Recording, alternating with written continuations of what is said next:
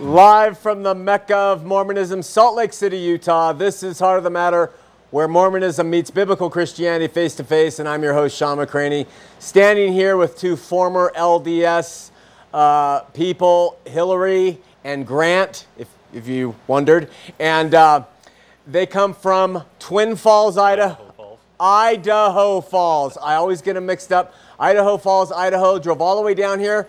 And um, tell us why you're here, Hillary. Because we were interviewed for Bishop Earl's show, The Ex Mormon Files. Ah, which airs on Friday, every Friday night. And so uh, these brave folks came and they told their story. Now, Grant, former LDS? Yes. How many years? 39. 39 years. And uh, can you give us a taste of what people will see when they watch your interview on Bishop Earl's show? Uh, you know, our, our story of going through adopting five kids. Uh, well, the first two we took through the temple uh, to get them sealed to us, and then while we were adopting the last three as a sibling group, uh, our struggles of whether we should go to the temple or not because I wanted to leave the church and she wasn't ready. Wow. and uh, so you, you made the decision. Do you regret it at all? Oh, absolutely not. Jesus saves. Amen. All right. So praise God. Thanks you guys for being on. Yes. Okay. All Thanks right. for the A to Z book. You're welcome. Appreciate it. You're welcome. Thank you. Thanks. Thank you. Good to see you. Thanks, Shawn. Okay.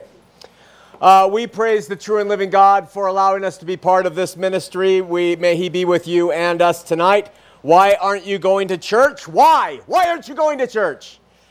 There are plenty of good ones out there, and if you aren't happy with any of them, and you live in the Utah Valley, I mean the Salt Lake Valley, uh, join us at campus. That's Sunday at 10 a.m. Uh, what we call milk. 2:30 p.m. we call meet and uh, go to www.campus hyphens in between the letters for more information. And listen, beginning Sunday, June 3rd, about a month and a few weeks out, month and a week out, we're going to be adding a third gathering uh, for ages 16 to 25 in the evening. So milk is at 10 a.m., meat is at 2:30, and mayhem will go from 7 to 9. Uh, can it be anything but when you've got 16 to 25 year olds there? Uh, it's going to take, Mayhem's going to be completely different uh, than the other gatherings. So, um, you know, if you're a Christian band, uh, youth band, you know, the worship team, join us. There will be food, there'll be open mic time uh, subject uh, so we can dialogue. We plan on having guest speakers to come in and give opposing view and then give the biblical view of what's being said. Should be interesting. So that's going to be Sunday, June 3rd, the first time, 7 to 9 p.m. Uh, go to campus.com for more information. AM 820 The Truth.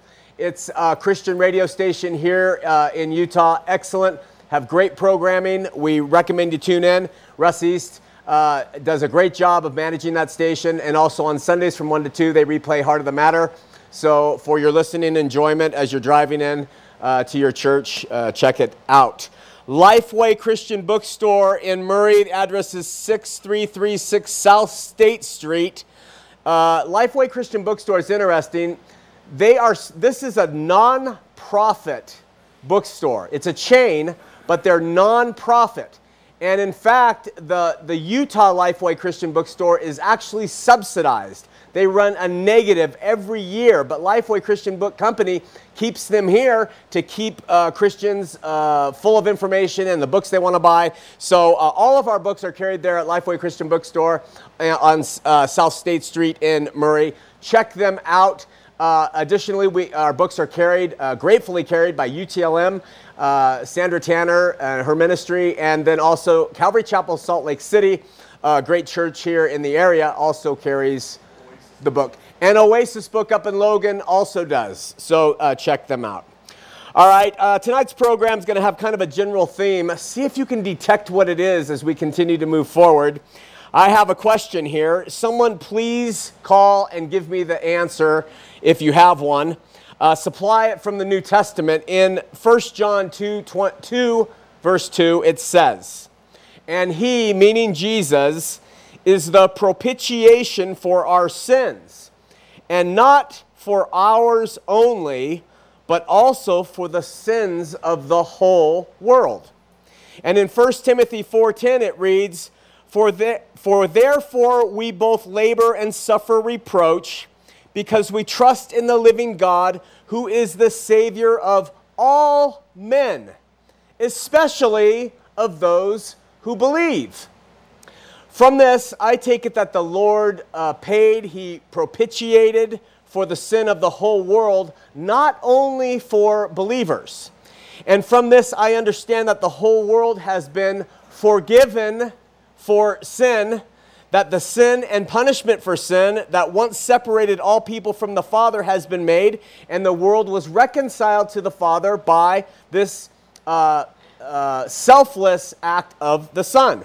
In other words, the whole world again has been forgiven, not saved, not saved, but the whole world has been forgiven, propitiated. So here's my question If all sin has been paid for by Christ over 2,000 years ago, why are Christians worried about and focused on stopping sin in our world today?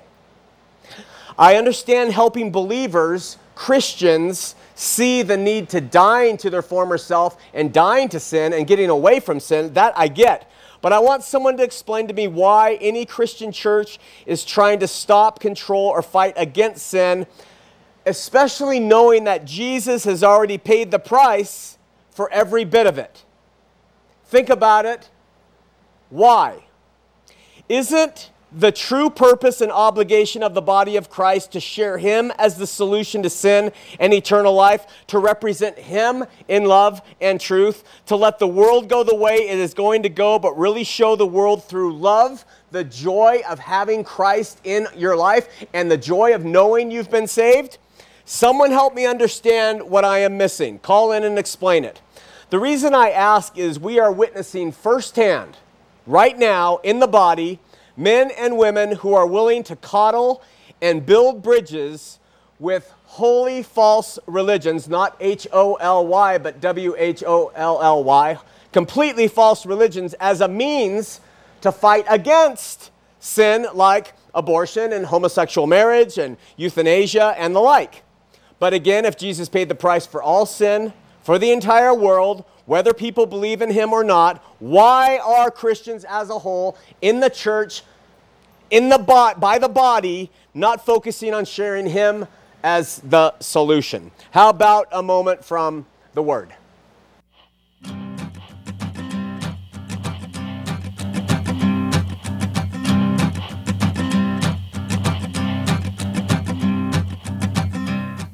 One of the major, major, major differences between Mormonism and Christianity is the respective views on God the Father. Joseph Smith, in a series of revised and reformulated accounts, ultimately claimed that when he was a 14 year old boy, he had a vision where God the Father appeared to him in a body of flesh and bone, and standing next to him was Jesus Christ, also in a glorified body of flesh and bone.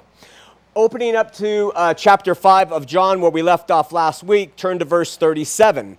Here, Jesus says something very different about the Father. It says, And the Father himself or Jesus says, And the Father himself, which hath sent me, hath borne witness of me.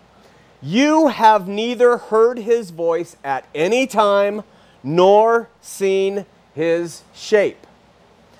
Either uh, earlier in the first chapter of John, Jesus said, John 1 18, No man has seen God at any time. The only begotten Son, which is in the bosom of the Father, he has declared him. It's one reason Jesus came to earth to declare in the flesh the invisible God. In Exodus 33:20, God says, "No man shall see me and live." The LDS say, well, how did Moses then speak with God as a man speaketh with his friend face to face? Or they'll use other passages that say, and they saw the ba- and, and this person saw the backside of God, and this person saw the finger, the, and there's all these different descriptions that talk about someone seeing parts of God in, in Scripture. Here's the key to understanding Scripture it's, it's context and it's taken as a whole. If we have a place where Jesus says, No man has seen God at any time, that is true we have to take that as being completely true. Therefore, if we find another place where it says, and Moses spake uh, with God face to face as a man speaks with his friend, we have to assume that he is speaking uh, in, in terms of a picture. That it's, Moses was talking uh, to God just like a man speaks with a friend who's standing in front of him and communicating. It doesn't mean face to anthropomorphic face. 1 John 4:12 emphasizes the point saying no man has seen God at any time. If we love one another, God dwells in us and his love is perfected in us. And speaking of himself, himself now, Jesus said in John 6:46, "Not that any man has seen the Father, save he which is of God, who is himself. He has seen the Father." So, how are we supposed to understand um, the Father, the invisible God, the consuming fire, by and through his Son, whom he sent? Matthew 11 27, Jesus says, All things are delivered unto me of my Father, and no man knoweth the Son but the Father, neither knoweth any man the Father save the Son, and he to whom the Son will reveal him. Speaking of Jesus, Colossians 2 9 says, For in him, dwells all the fullness of the Godhead bodily. And Colossians 1:19 says, "For it pleased the Father that in him should, meaning Jesus, should all the fullness dwell." Jesus, my friends, came and revealed the Father, all of his love, mercy, justice, holiness in flesh, because he cannot be, and he never has been seen by any man. Uh, accepting our Lord. Joseph lied, and his vision was blasphemous that he made up. Mormonism is built on that blasphemy. Go directly to God and ask for eyes to see the truth. See, ask if you know Jesus Christ, if he is truly uh, your God and King, and then let Joseph go and give it all over to him who has reconciled us to the invisible uh, God. For years, we have examined the methods Mormonism uses to influence people and compared them with how God reaches men and women through the Bible. If you've watched long enough, you've uh, certainly seen or heard me use the train illustration to explain Christian epistemology, which is how Christians know the truth, uh, versus Mormon epistemology, which is how they claim to know the truth. In Christianity, the order for knowing truth, using the train example, is we first look at facts. Nobody can say Jesus is the Christ unless they've heard there's someone named Jesus who was born of a virgin. That's a fact. So you can't believe in something until you've had the fact presented to you. So the, the engine of the train are the facts. And then the next car attached to the engine, the engine pulls, the fact is the faith we place on those facts. We place our faith. We say we've researched, we've read the word, we believe this. We place our faith on those facts. And then the caboose are our feelings. Now, Christians believe in feelings, but we just don't believe that, hey, my feeling, it, it supersedes what the facts say and what my faith is placed on in those facts. We just don't come up and say, you know, I think Jesus had pink hair. I really feel like that, and therefore we go by that. No, we read what the scripture tells us, the facts about it, we place our faith on it, and then we let our feelings uh, come along with us in that experience. The LDS method is how the world works and how fallen men and women discern spiritual truths. Go to any major city, San Francisco, New York City, Sugar House, and, uh, and go in and you will find people at Haight Ashbury and in Soho and in uh, 9th and Ninth who say, I feel that this is true. I feel this, and I don't feel right about hearing that God would send someone to hell. And so it's all feelings. And so the Mormon epistemolo- epistemological model using the train is the engine are feelings, what you feel first. And then they place their faith on feelings, and then the caboose are facts. If they happen to be there, fine. That's okay. Whoa, we have a little fact here. We saw a footprint. May, oh, that's not even a fact. But we get facts that are the caboose, and it's the complete reverse of how we are to know truth. the difference between them, the Mormons, and other sensory based uh, groups, the Third Reich was a sensory based group, by the way. Uh, when they existed. Uh, the difference between them and Christians is that Christians read the manual, search out the facts, and then they um, place their faith on those facts. We recently received some revelatory bits of information out of the Mormon campaign to mesmerize the world by their swooning influence using feelings. Uh, the first one comes from a longtime Aletheia supporter, Laura. Uh, it's an advertisement from CTR Clothiers. For those of you who don't know what CTR stands for, it's Choose the Right. And they have there's a clothing clothing company they call Choose the Right Clothing Company, and it's from an, a popular LDS song. And here's what their advertisement looks like. It says, "How you look is the first message you deliver." This is for their missionaries, and in, in, in, in many ways that is true. You know, that's true, but this is just part of the package. You got to understand, I'm building a little case here. So, how you look is the first message you deliver. Uh, Laura uh, points out, you know, um, I guess John the Baptist didn't deliver the right message when he was on earth. You know, uh, there, there, when it comes to God, we have kind of a different model that is set forward, in my opinion. But yeah, some men will look at the first thing they look on this television station, they see me, and they turn the channel. But others stop and they, they want to see what's going on. So, in some ways, those things are true. The second message is really fascinating. Um, Mormonism owns a rather impressive collection of media companies through its for profit business arm, Deseret Management Group. These businesses include major uh, corporate flagship companies like Temple Square Hospitality, essentially runs all their attractions down there at Temple Square.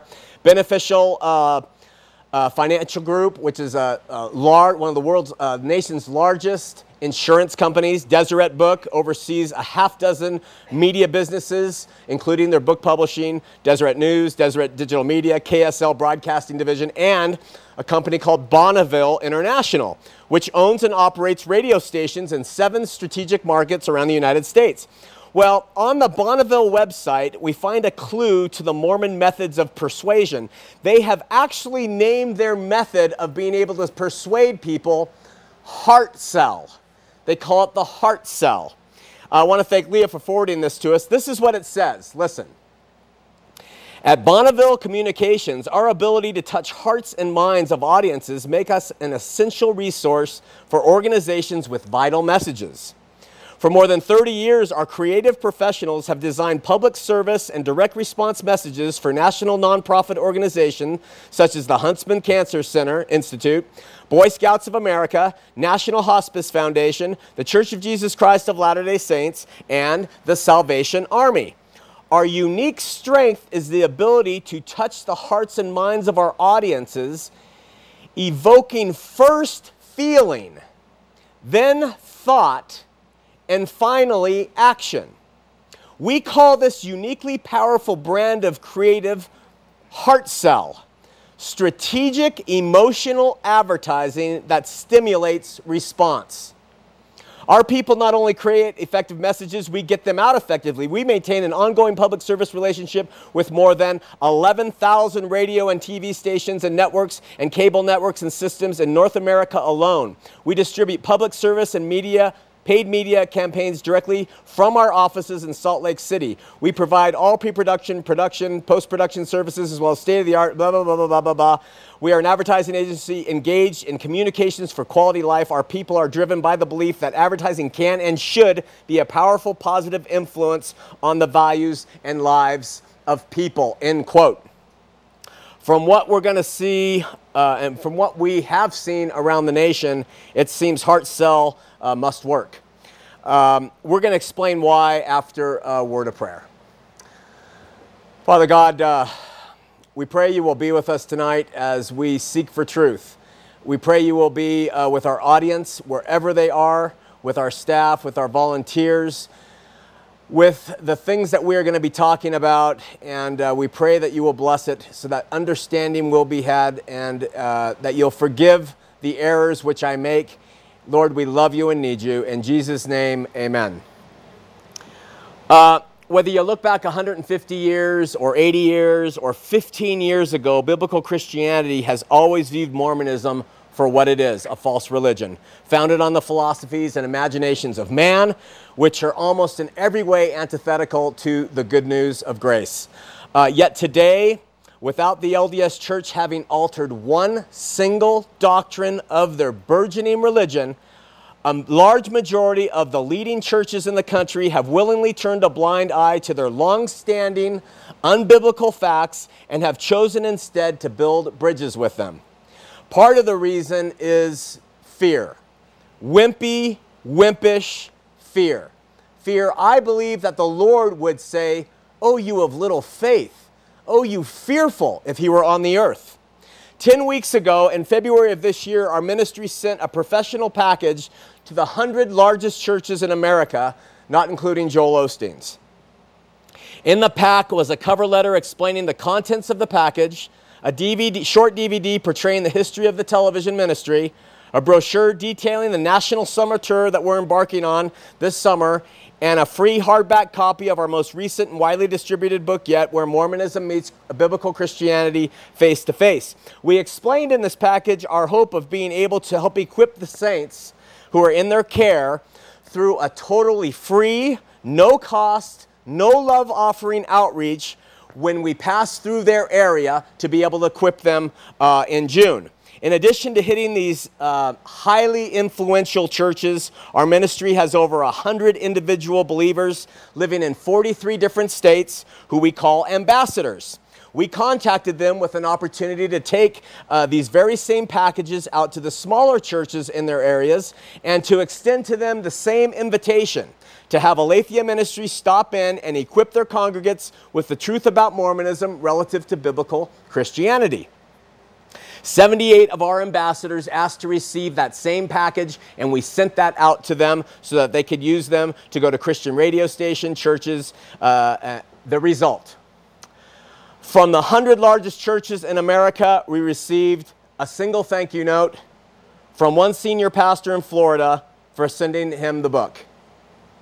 That was it from the 100.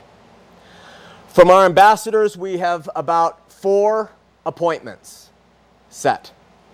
What's going on? One of our ambassadors in Colorado, a PhD, went out to 11 of the biggest churches in that state and was coolly rejected by them all. Alan sent a copy of an email from one of the pastors who, among other things, said, and here's the quote With the critical timing of the presidential election and candidates involved, we see the potential of, Shawn speaking, causing a divide in our church and community. Translation We care more about the political solutions to our nation than the truth. Translation We want to ensure that come next January, anybody but the current president is in that office, even if it means electing a Mormon with which we would have nothing to do with 15 years ago. And none of their doctrines have changed. Are these things all in the Lord's time? Certainly. Uh, our ministry, we are committed to the idea that where God guides, God provides, where He wants us to go, and so we know God is in charge of this whole deal. Nevertheless, the lack of response completely endorses what we have long suspected. The body of Christ today is far more concerned generally uh, with political solutions to our nation's ills than spiritual solutions. Let me tell you right here and now that the body is going to pay an incomprehensible price for taking this unconscionable, cowardly course. Why? Because, like we said last week, Mormonism works.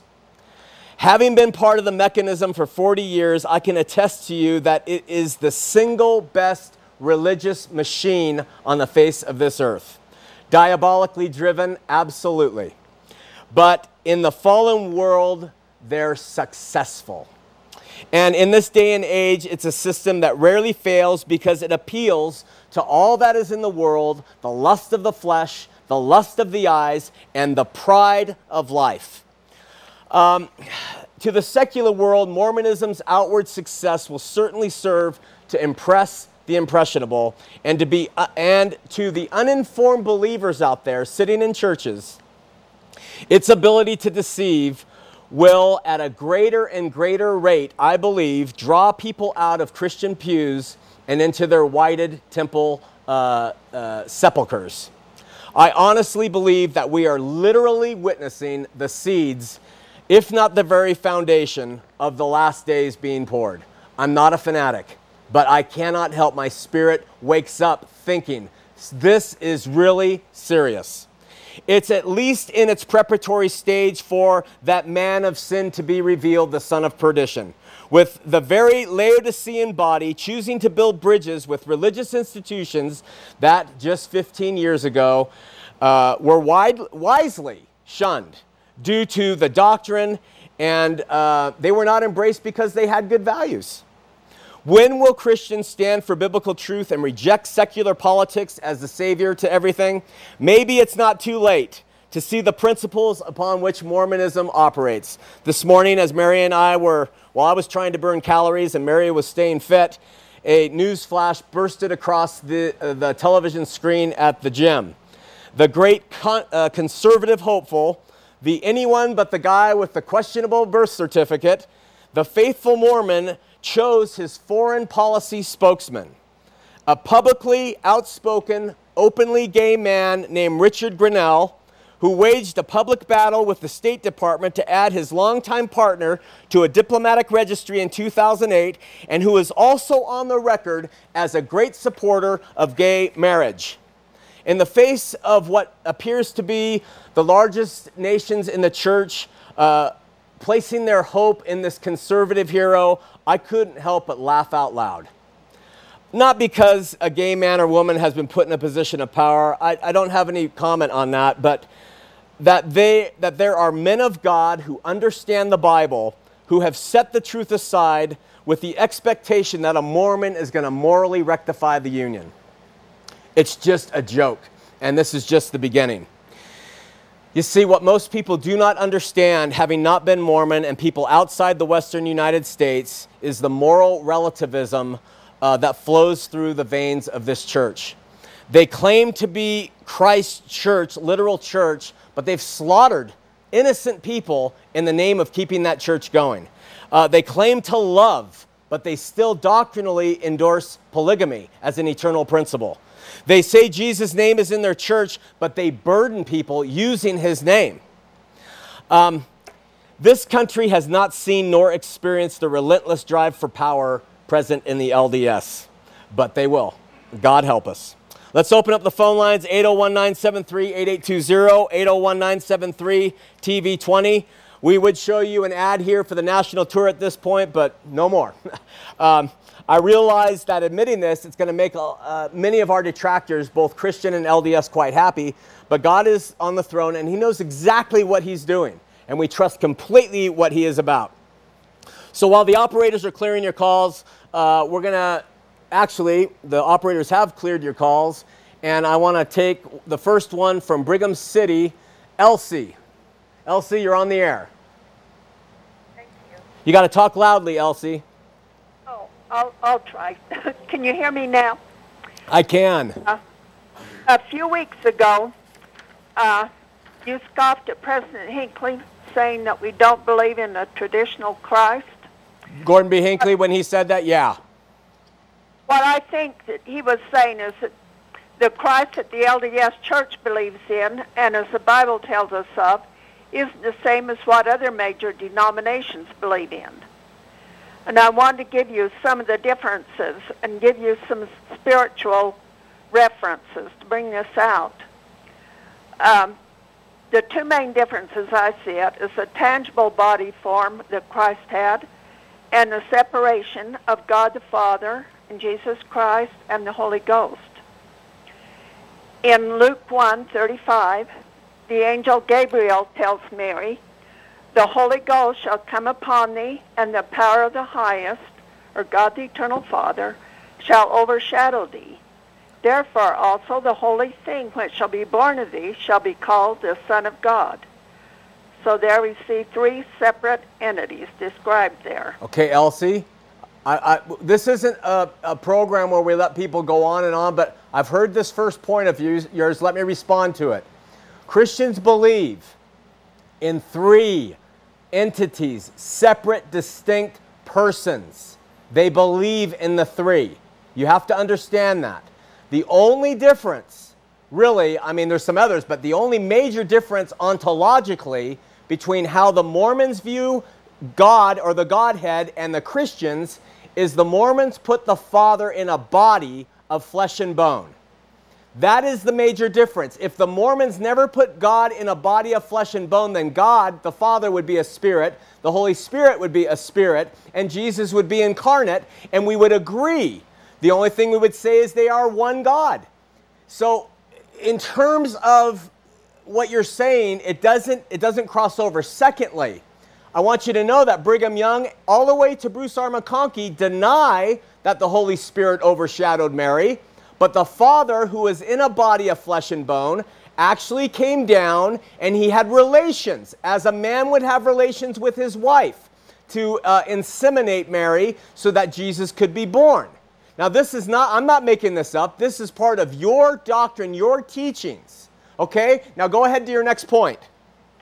Well, uh, well, the flesh and bones part.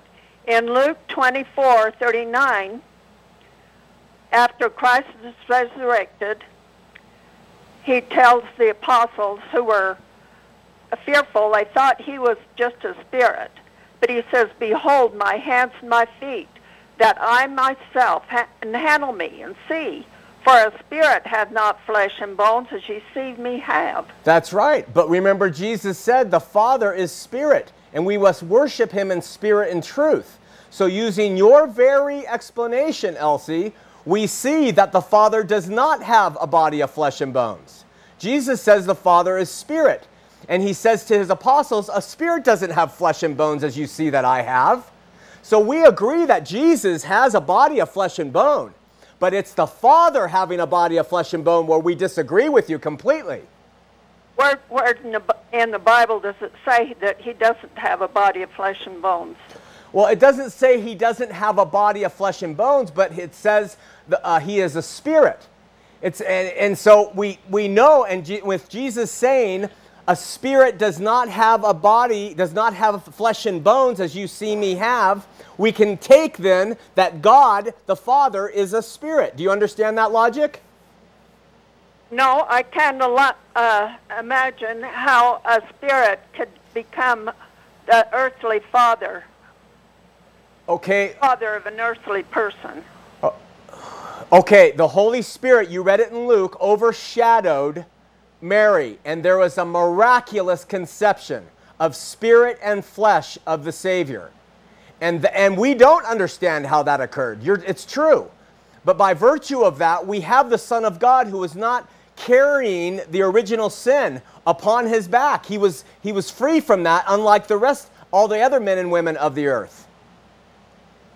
See, I, I want you to understand something, Elsie um, the most difficult thing for a Latter day Saint to comprehend coming out of years of Mormonism is the makeup of God. Joseph made it very simple. Look at, they're three separate beings, and they will all have separate bodies, just like I have a body, and Derek has a body, and Rich has a body. We have separate bodies, and that's how the LDS see God. But we know all the way back. I mean, uh, Islam and Judaism and Christianity all say there is one God, just one, not three. And you're in a position, having been there, that your mind cannot grasp this. But I'll tell you something, as you get into the Word and as you ask God, reveal yourself to me. I want to know the true and living God. Reveal yourself. He'll do it, and your eyes will open and you'll be able to see.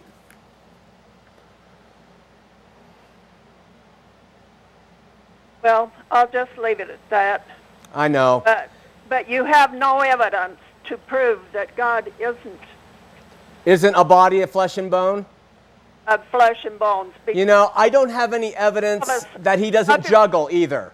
I mean, there's all kinds of things we don't have evidence of, of what he is or isn't. It's very easy to state a negative, meaning an untruth, and call it a positive, or meaning a truth. It's very easy, Elsie, for me to say, Did you know Santa Claus is sitting on the North Pole right now and he's rubbing his belly and he's smoking a pipe? I can say that. And you can say, well, there's no way you can prove that. And I can say, there's no way you can't prove that, you see? But Jesus said, the Father is spirit. We must worship him in spirit and in truth. And you see, Jesus said that. So there is my proof that he doesn't have a physical body. Do you believe everybody has a spirit? I, I believe everybody has a soul. And I believe everybody has a, every human being has a capacity for spirit. But I think we are born spiritually dead, and that's why Jesus said you must be born again. And so, Elsie, I have to ask you have you been born again?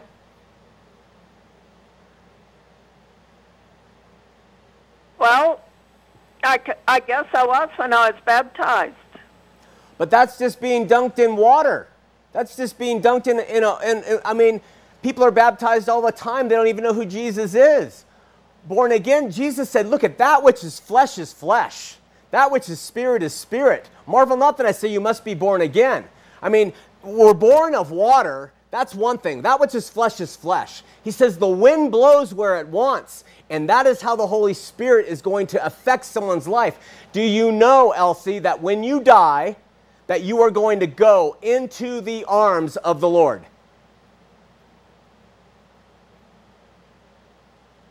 Everybody goes to stand before him and be judged. That's not what I'm asking you, because I know you interpret Revelation 23 that way, but I'm asking you the scripture says, absent from the body, present from the Lord. Do you realize when you die that you are going to go to paradise and you are going to be with the Lord because you have been born again?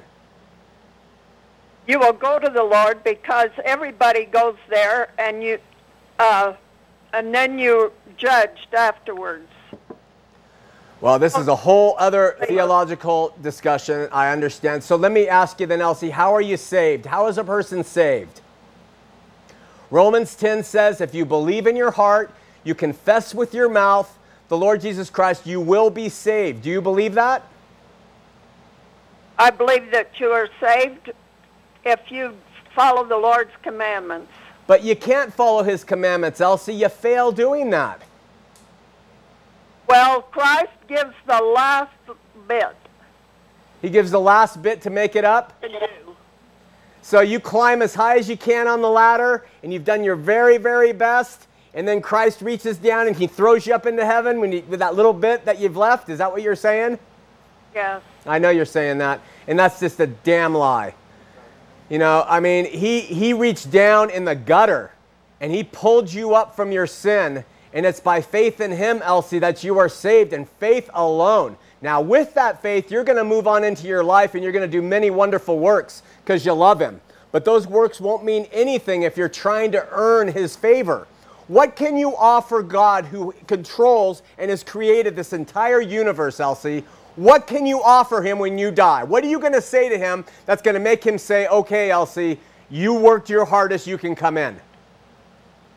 Well, I'll tell you this it says in the Bible, faith without works is dead. It's certainly true. Faith, faith without works is a dead faith.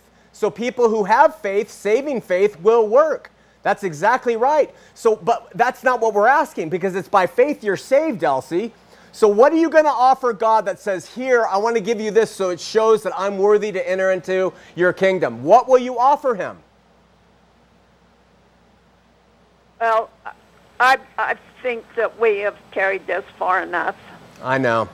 I love you, Elsie. I hope you keep watching. And uh, I want you to know that you're going to be shocked when you die and you go before God in, in the capacity of being judged and you try to offer him how many times you went to Sunday school or the amount of tithing you paid, you're going to be shocked when it, it's all based on did you love my son?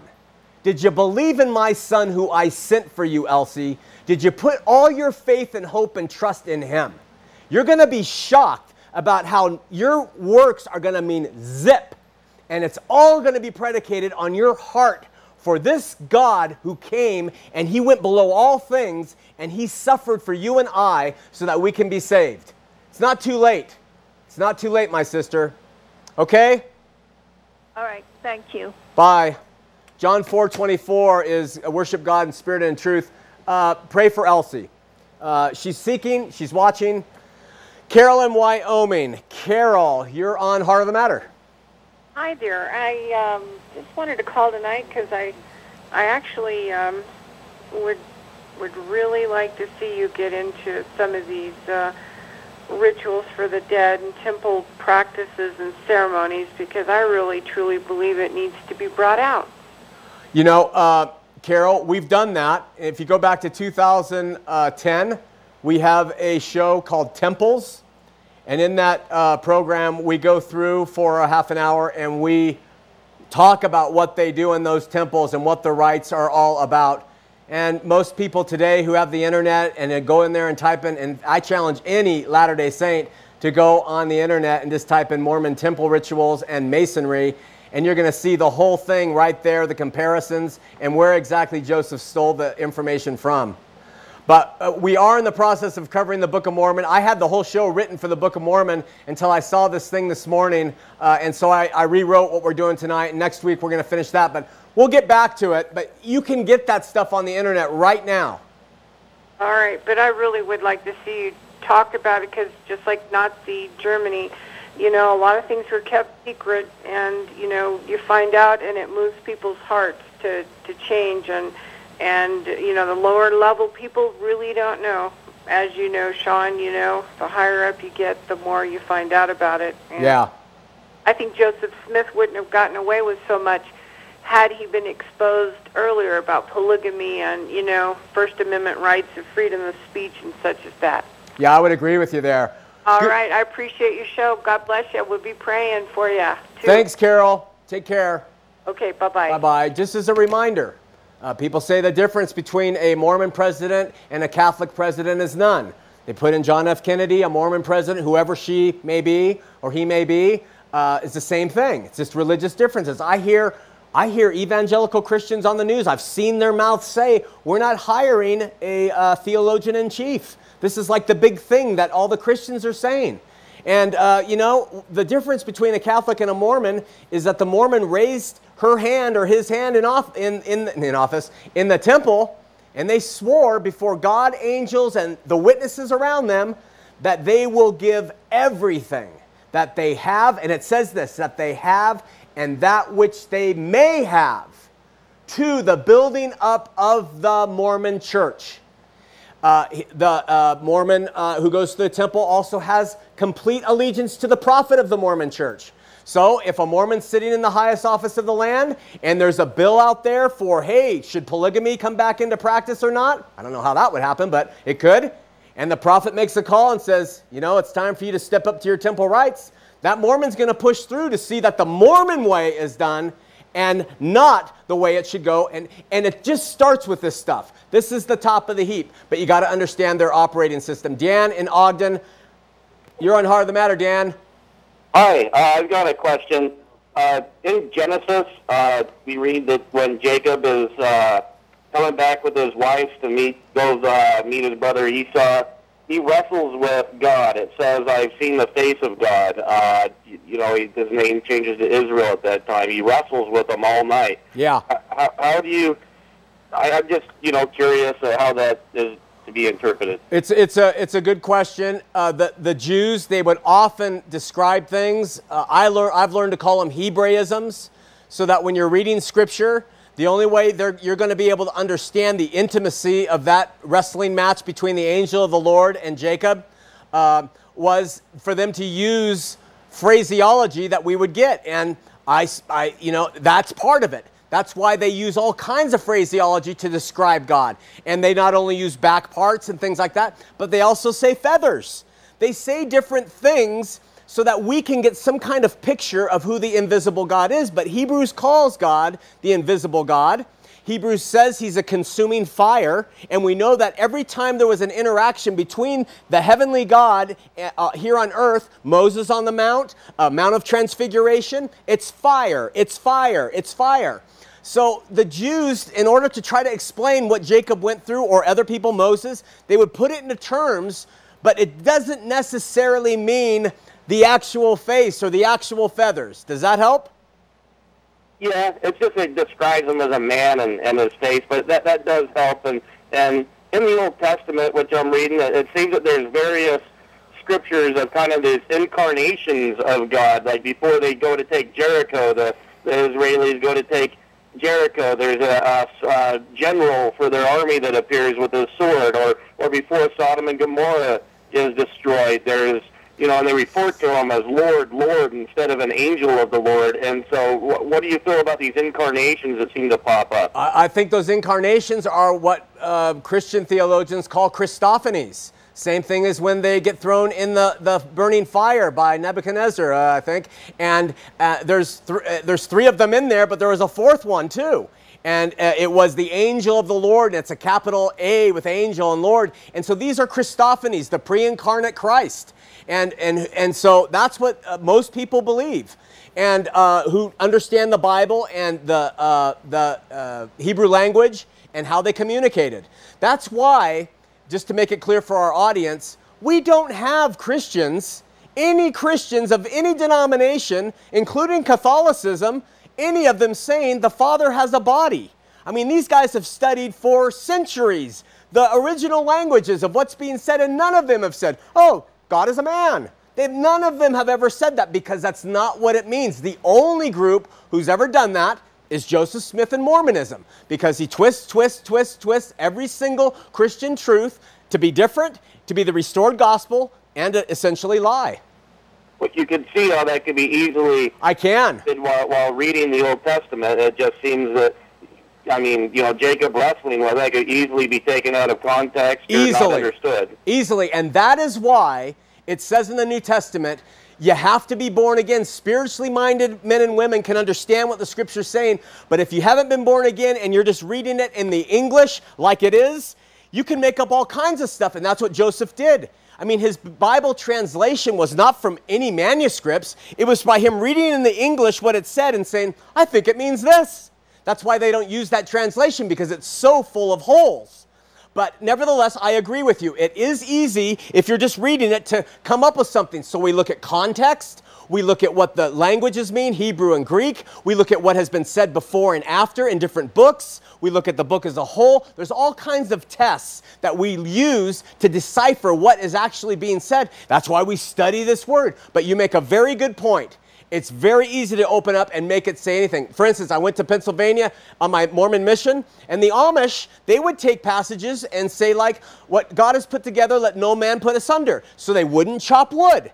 So you can apply your thinking to anything. What is the context of the Bible saying? That's what we try to uh, go for. Okay, and I just have one other quick, just Bible question. Yeah. I, we we should, you know, being born again, bear fruit of good works, and and my question is, those good works are, are obviously going to comply with some of God's law, with you know at least the Ten Commandments, and where do we draw the line with the, the good works as far as you know? I know dietary law. There are many laws in the Old Testament which are probably the will of God. I would interpret, but I mean, do we? I, I understand the dietary law, but wh- where I'm going with it is, is where do we draw the line with which laws were, you know, really the good fruit to to obey, if that makes sense. Dan, you have great questions, my friend. Let me let me remind you of a couple things. You're right, the law was perfect. The law is good. The law is God's, okay? But Jesus came and he fulfilled the law perfectly because no human being on earth could do it. All right? And so he lived it for us in our place, so to speak, perfectly. And he did it out of love for us and for the Father, for the Father and for us. When he was about to go, he said, A new commandment I give you. You remember this? That you love one, one another. Love one another. So let me read to you. This is from John. Uh, actually, it's 1 John chapter 3, and this is what it says. And whatsoever we ask, we receive of him because we keep his commandments and do those things that are pleasing in his sight. Now listen.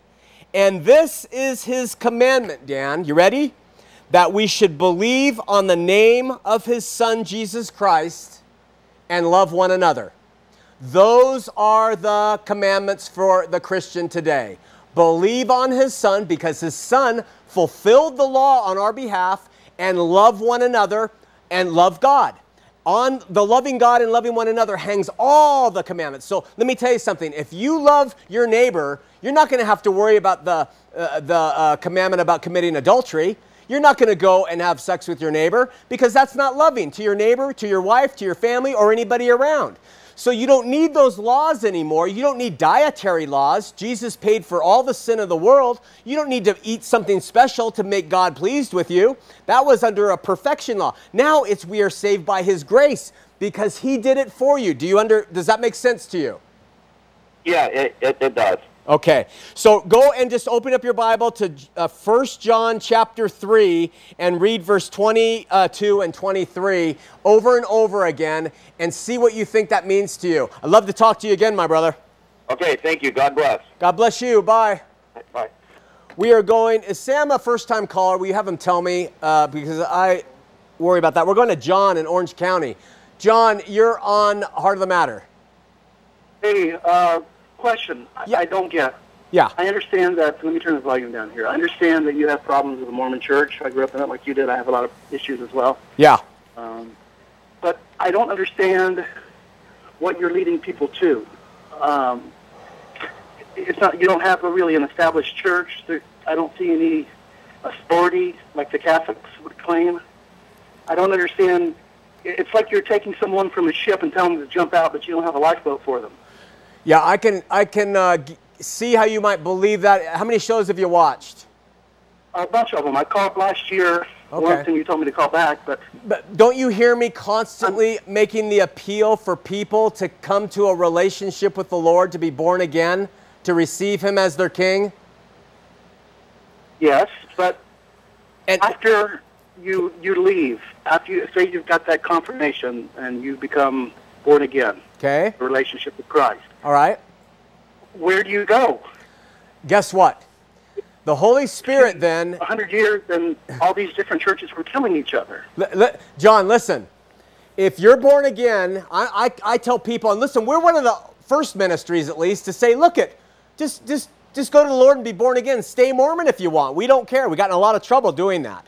But and I stand by that. Just just take it to the Lord and have Him change you. Do whatever you want with after that. But what happens is when you're born again, John, the Holy Spirit moves into you. And guess what? he that is within you is greater than he that is in the world. You have him, you have God leading you. So when you walk into a church and you go in and they're doing stuff that you're like, and the Holy Spirit says, You don't want to come here, you'll walk out. And you go to another one and you go another one, and you'll find one where the Holy Spirit says, This is where you belong, John. That is the beauty of the gospel of Jesus Christ is that it's not in denominations and what men say you must do. You're led by the Holy Spirit to choose where you're going to best fit. That's why we have churches that are very charismatic. There's people who like a lot of charisma stuff. And then we have churches that are very solemn and they sing very quietly because there's people who they resonate to that. But see, once the Holy Spirit moves in, you are free. You're not, you're not subject to ward boundaries. You're not subject to one pastor saying you must come here in order to be right with God. You are free in Christ to choose where to go. You might say for six months, I'm going to sit and read my Bible in the woods. And the, if the Holy Spirit confirms that, do it. You see, this is the freedom that comes with a relationship with Christ. And this is what we're always preaching. Now, I completely believe going to church and learning the word and worshiping is vitally important. So I'm not saying don't, but I'm saying let the Holy Spirit guide. Does that help? Not really, because it goes back again to the whole point of there has to be some organized or some type of some church with some authority or something to be to call themselves Christ Church. In Mark chapter 9, in If, Mark if you go to one church that you know does the snake handling, they drink the poisons and they Yeah. play with the snake. Yeah. I mean, that, that they're, they're Baptists. They believe the Bible. Yeah. Is that the true church then, or is that No, not a true? there, there is no true church. What you're not understanding, because you came out of Mormonism, is that Joseph asked which church is true. It's a, it's a wrong premise from the get go. No church is true, but the body of Christ. It's made up of believers. So if let's just say you take California where you live, at Orange County, and there's 100 churches.